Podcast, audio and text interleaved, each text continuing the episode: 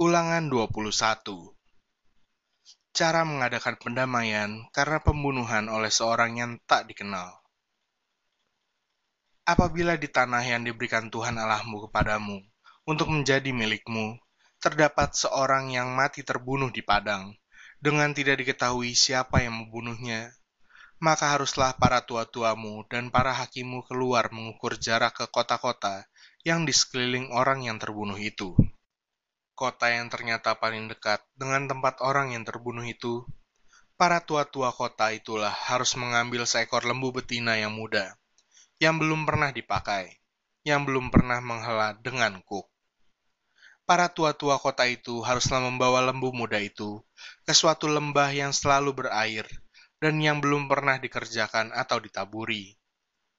Dan di sana, di lembah itu, haruslah mereka mematahkan batang leher lembu muda itu. Imam-imam Bani Lewi haruslah tampil ke depan, sebab merekalah yang dipilih Tuhan Allahmu untuk melayani dia dan untuk memberkati berkat demi nama Tuhan. Menurut putusan merekalah, setiap perkara dan setiap hal luka melukai harus diselesaikan. Dan semua tua-tua dari kota yang paling dekat dengan tempat orang yang terbunuh itu haruslah membasuh tangannya di atas lembu muda yang batang lehernya dipatahkan di lembah itu. Dan mereka harus memberi pernyataan dengan mengatakan, Tangan kami tidak mencurahkan darah ini, dan mata kami tidak melihatnya. Adakanlah pendamaian bagi umatmu Israel yang telah kau tebus itu, Tuhan. Dan janganlah timpakan darah orang yang tidak bersalah ke tengah-tengah umatmu Israel maka karena darah itu telah diadakan pendamaian bagi mereka. Demikianlah engkau harus menghapuskan darah orang yang tidak bersalah itu dari tengah-tengahmu, sebab dengan demikian engkau melakukan apa yang benar di mata Tuhan. Tawanan perempuan yang diambil menjadi istri. Apabila engkau keluar berperang melawan musuhmu, dan Tuhan Allahmu menyerahkan mereka ke dalam tanganmu, dan engkau menjadikan mereka tawanan. Dan engkau melihat di antara tawanan itu seorang perempuan yang elok, sehingga hatimu mengingini dia, dan engkau mau mengambil dia menjadi istrimu. Maka haruslah engkau membawa dia ke dalam rumahmu. Perempuan itu harus mencukur rambutnya, memotong kukunya, menanggalkan pakaian yang dipakainya pada waktu ditawan, dan tinggal di rumahmu untuk menangisi ibu bapaknya sebulan lamanya. Sesudah demikian, bolehlah engkau menghampiri dia dan menjadi suaminya, sehingga ia menjadi istrimu. Apabila engkau tidak suka lagi kepadanya, maka haruslah engkau membiarkan dia pergi sesuka hatinya. Tidak boleh sekali-kali engkau menjual dia dengan bayaran uang. Tidak boleh engkau memperlakukan dia sebagai budak, sebab engkau telah memaksa dia.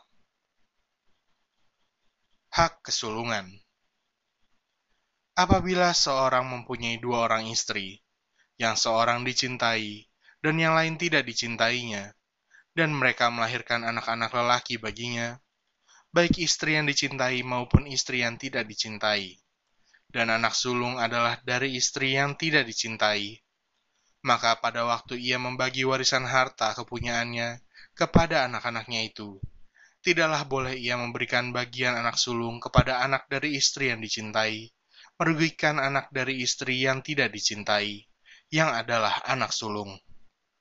Tetapi ia harus mengakui anak yang sulung, anak dari istri yang tidak dicintai itu, dengan memberikan kepadanya dua bagian dari segala kepunyaannya. Sebab dialah kegagahannya yang pertama-tama. Dialah yang mempunyai hak kesulungan.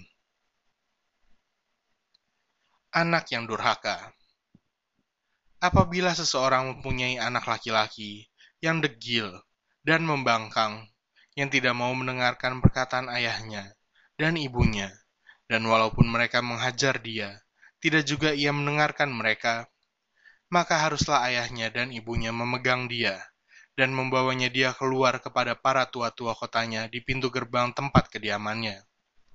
Dan harus berkata kepada para tua-tua kotanya, Anak kami ini degil dan membangkang. Ia tidak mau mendengarkan perkataan kami.